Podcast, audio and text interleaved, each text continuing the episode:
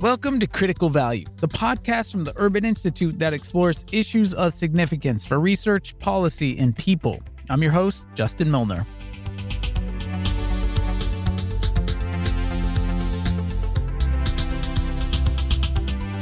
For today's show, we're going to take a couple of policy journeys. But what is a policy journey, you say? Well, it's a term I just made up to describe the process of looking outside of one's current environment to learn about public policies tested out in other places. As you, of course, know, every country across the globe is dealing with the effects of the COVID 19 pandemic in one way or another. And here in the US, the impacts have been disproportionately felt by Black, Latinx, Indigenous, and low income communities. To address these impacts and better expand opportunity for all, many policymakers and community leaders across the country are looking to create a recovery that's inclusive and sustainable. But where do you start? And that's where a policy journey kicks in. In the last year, Urban Institute researchers have worked to identify promising policies in five topic areas that local U.S. policymakers identified as important for an inclusive recovery. On this podcast, we're going to look at two of those areas better use of parks and public space, and scaling up broadband internet. So grab your passport, jump aboard this train, and let's get this policy journey on the road.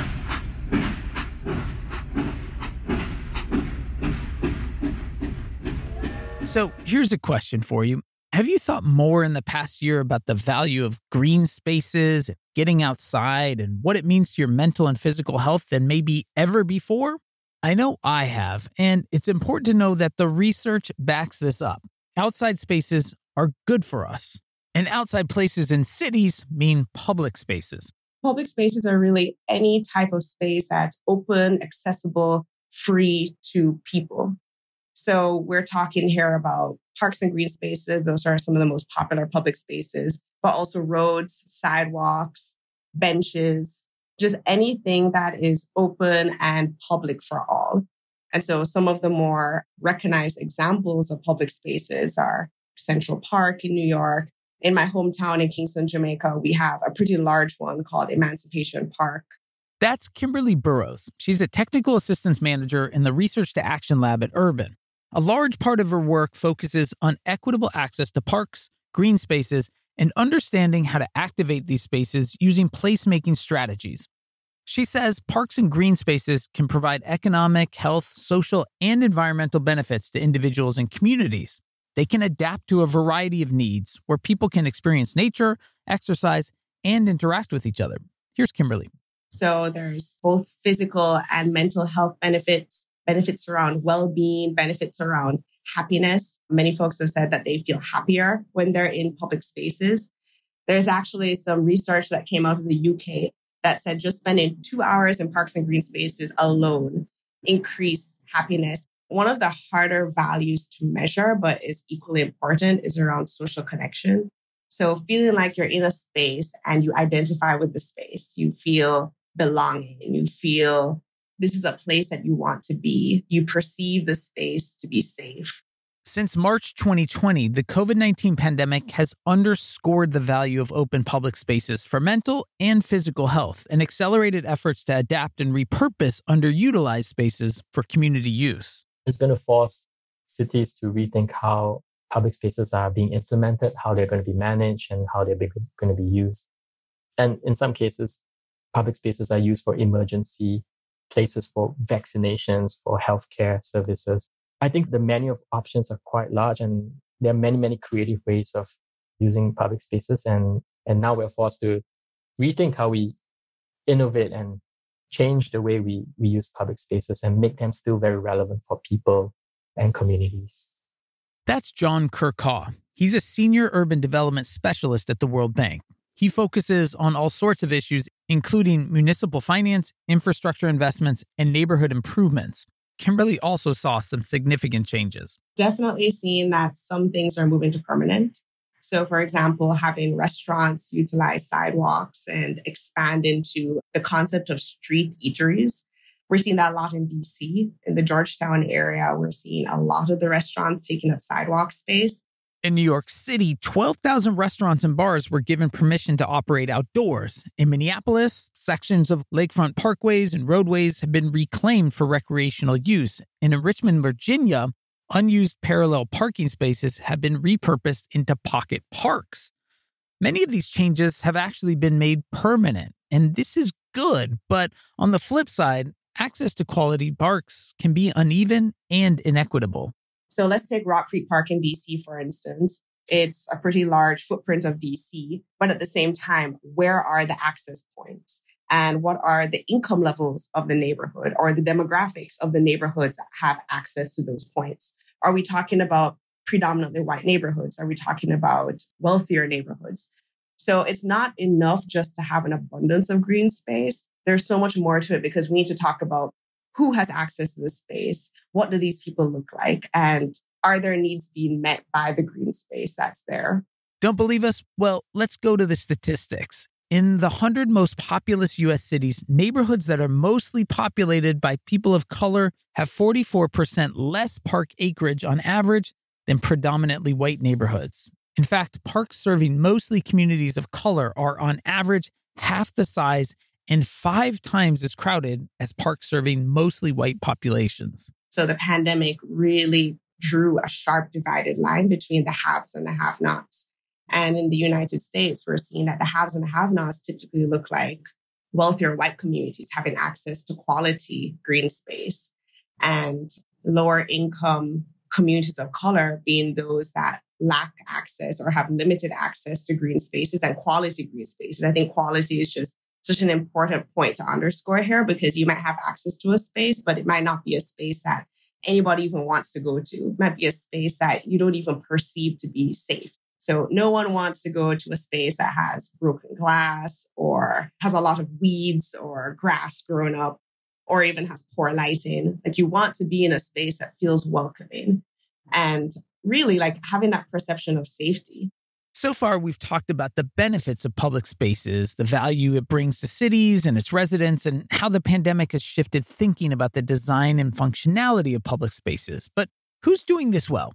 Here's Jon. Cities that come to mind are places like Medellin in Colombia, Singapore, Barcelona, even New York. You know, some cities, whether it's like London or Paris, they're literally making their whole city more bikeable and walkable and closing streets Barcelona is interesting. I'm not sure if you've heard of the super blocks where you're converting a large portion of the city into pedestrian areas. Actually, Jon, we have heard about superblocks. As documented in a recent Urban Institute brief, superblocks are a large scale effort to reclaim streets and other public spaces for local residents.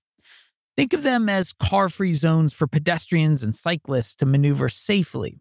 Barcelona began implementing superblocks back in 2016 to increase the amount of green space, reduce noise and emissions, and strengthen social interactions among neighbors. This prioritization of people are walking over vehicles is a manifestation of the rethinking of how cities are going to function in the future.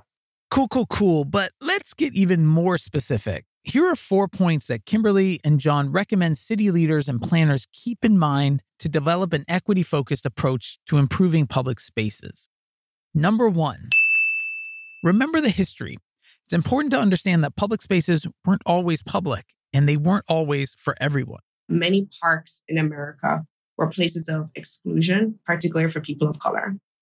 So now that we're thinking about the transformative aspects of public spaces, and of parks and of green areas. How do we ensure that we're changing the narrative of how people use the space and how people access the space?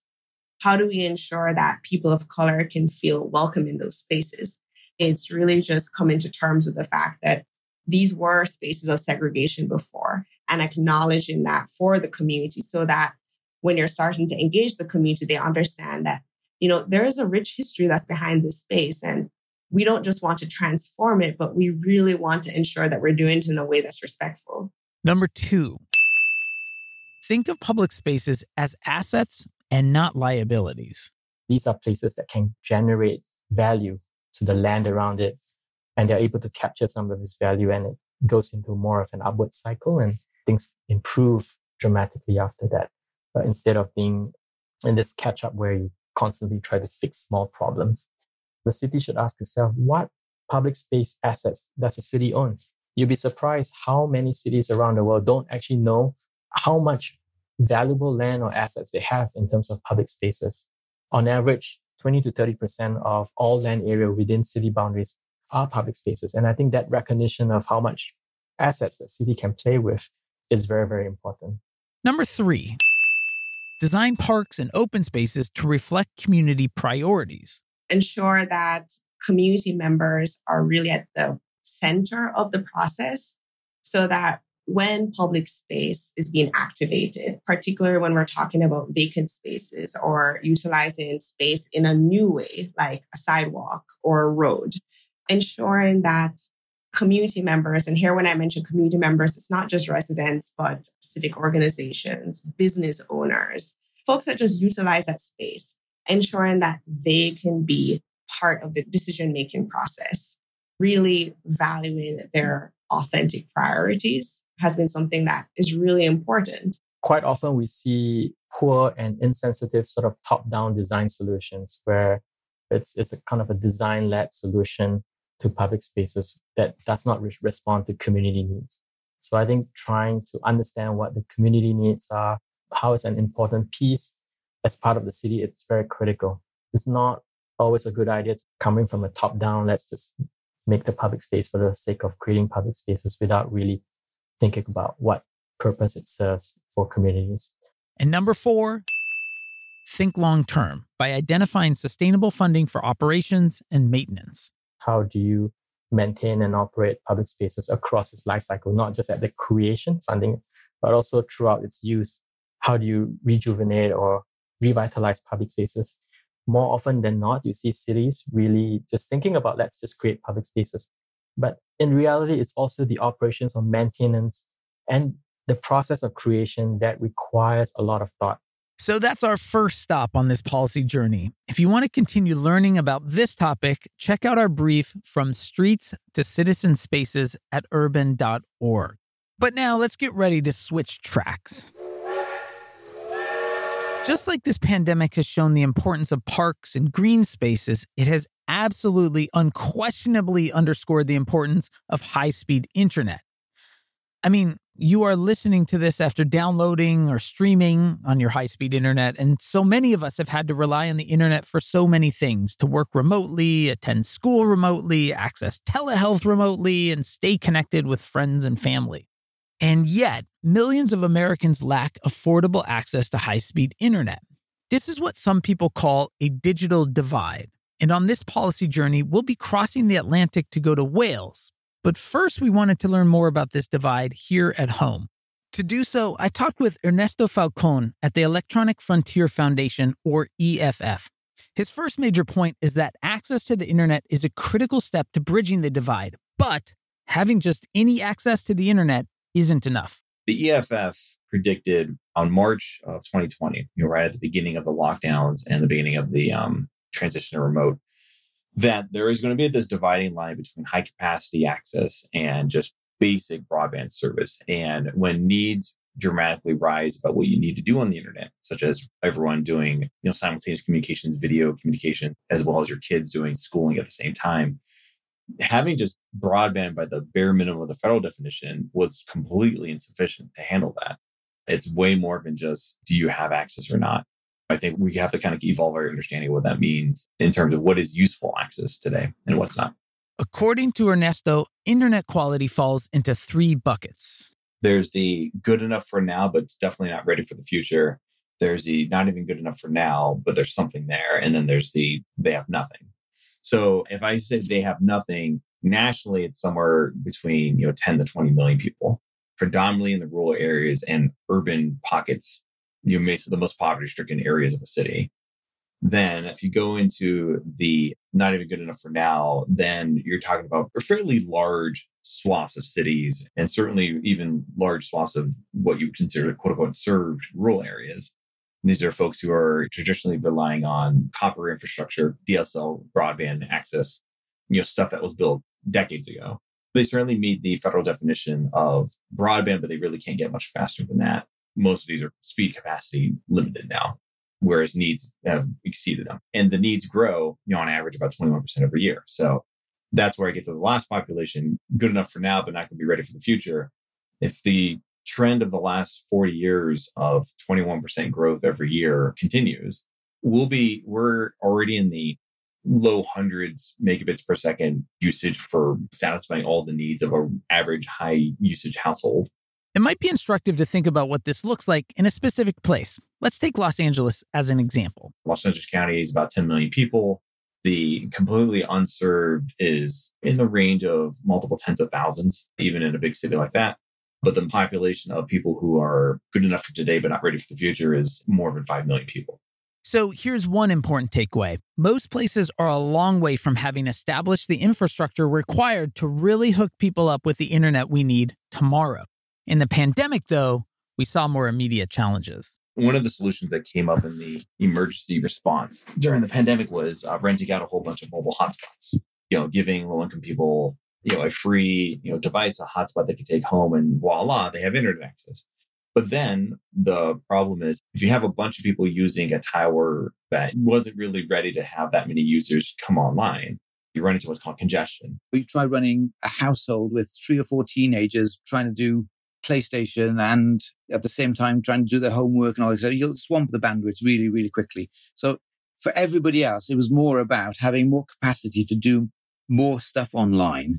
That's Richard Sewell. He works for the government of Wales, a part of the United Kingdom, as the deputy director for digital infrastructure. What does someone who is the deputy director for digital infrastructure actually do? What that means, I suppose, is trying to identify barriers where the digital infrastructure is the cause and trying to overcome those barriers and trying to get kind of smooth digital service delivery, I guess, all over Wales.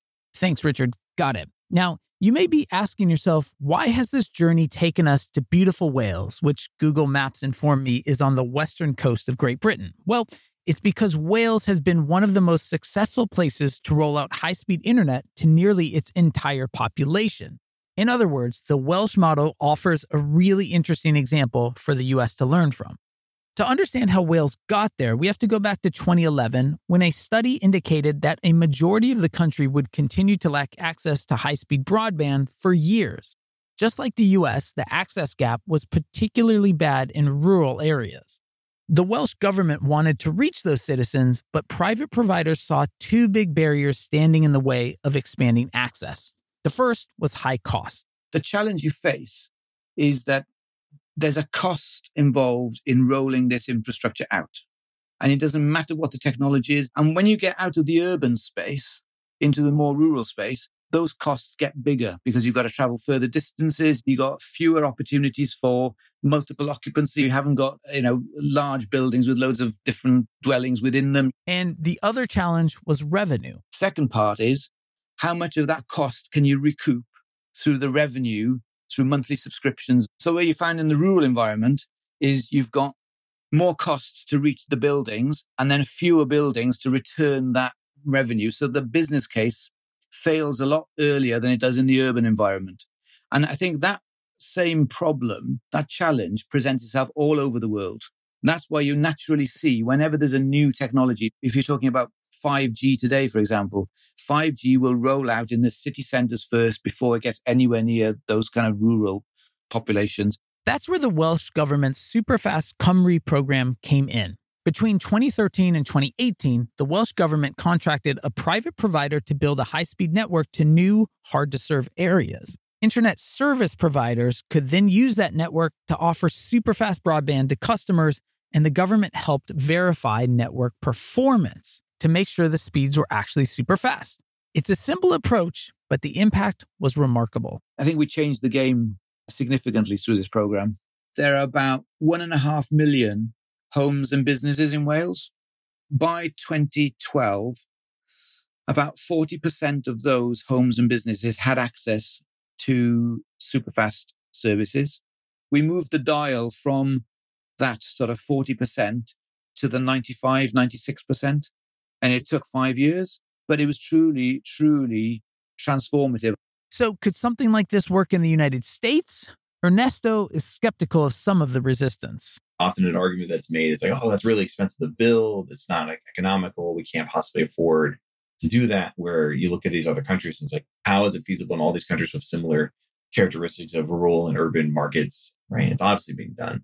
Even if we solve for cost, though, and new legislation includes some resources to help expand affordable high speed broadband access, we need to acknowledge that meaningful change, like that seen in Wales, can take time. There is no solution that happens fast. I think there's the belief that you know got to get the money out the door so we can start solving this problem right away. That world has already been demonstrated. That world was the pandemic where everyone got mobile hotspots. That's one year solution. You don't you can't build infrastructure in a year's time. This is a five year or longer effort. And um, you know, if the states adopt that mindset and look at the new models that exist out there, they can do an awful lot of good with the money. But let's not forget that there's a cost of inaction too. And that cost is high. The average monthly cost of broadband in the US is $60, nearly twice as much as in France or the UK. And the US ranks 131st out of 206 countries in internet affordability. I think the most tragic population on this question of equity really is the people who live in cities that don't have good enough access. Often industry will make this only about rural and will argue politically, oh, yeah, we got to spend all this government money to build it out there. Digital redlining practices by internet service providers have also left many low income households and communities of color without real access to affordable, high quality broadband. These big national private players serve these economic and profitable to serve cities. They're targeting where to serve and who to serve. They're no longer really operating under historically what they have been required, which is universality. We've really departed that under the premise that competition will solve that issue, but it's clear that no one wants to compete for the least attractive population to serve, which is low income primarily. Interrelated to that is low income people tend to trend historically people of color, black and brown neighborhoods. Compared with the European Union, Ernesto says the US falls behind in terms of how many homes have 21st century access versus basic internet access. The US is somewhere between 33 to 40% covered in terms of that type of you know, next generation access. There's at least five or six European countries that are at 80%, some reaching 90%. We're in the bottom half, not even bottom half, bottom quartile of where the European nations are. And we do that to demonstrate that it is completely feasible. And then if you go to Asia in particular, they're so far ahead of us, it's crazy. Ultimately, closing the digital divide and ensuring equitable access will be difficult, but Richard offered three key points U.S. policymakers could learn from. First, before you build out the infrastructure, you have to invest in reliable data on who you are trying to serve. Everything in this space comes down to quality of the data that you have. You may well have a building that on your records is one address, and then turns out actually that was knocked down and there are now three addresses there. So the quality of the data that we had on our side in terms of trying to work out what the area of need was, we found holes in. Second, focus on a simple but meaningful goal and use it as a guiding star. Centering on performance rather than simply access represents an outcome based approach that may help you get there. So we weren't demanding that somebody chooses a particular technology to reach these communities, but to support that technology neutrality, having really clear goals about what it is you want to achieve and keep those goals simple. So our simple goal was based on a speed threshold. It was based on a basic level of performance rather than anything harder to pin down like X percent of this area. And last, it's all about partnerships between government and private companies, building off of the strengths that each can bring to the challenge. Ultimately, this is about breaking down the barriers between the public sector that wants to extend the reach of services as it is down to the commercials of trying to reach customers. If you can have that honest conversation about how far the market can reach on its own, how much help it might need to go further, without kind of suspicion, you know, who's trying to fleece who in this kind of conversation. If you can have that turn into an honestly brokered conversation, you can work jointly together to get a win for everybody. As always, we'll close with some key takeaways. Here are three things to remember. One, legacies of systemic racism have created inequitable access to opportunities and services such as public spaces and high speed broadband. The impacts of the COVID 19 pandemic have exacerbated these inequities and also placed a spotlight on them. American policymakers should consider taking some policy journeys to explore solutions outside of the US. Two, access to quality public spaces, such as parks, can yield a wide range of social and environmental benefits. cities like Barcelona have made strides in expanding such access, centering their approach and design around community priorities. And three, bridging the broadband connectivity gap is essential to ensuring all people have access to educational, employment, social, and civic opportunities in the modern economy and society. The Welsh example is particularly compelling one of government and private industry working together to expand broadband access in recent years and improve performance. American broadband experts would be well served to take a closer look at the model. So that's our show. Big thank you to everyone we spoke with to make this episode possible Kimberly Burrowes, John Kerkaw, Ernesto Falcon, and Richard Sewell. Another big thanks to our producers for this episode, Jacinth Jones and Matthew Eldridge. Finally, thank you to the Robert Wood Johnson Foundation for their support of this episode. Our music is by Moby. For everyone on the Critical Value team and my two kids at home who are still co producers, Thank you for listening to this podcast. I hope you enjoyed all the policy journeys you went on. And I hope you like this podcast. Thank you. Bye.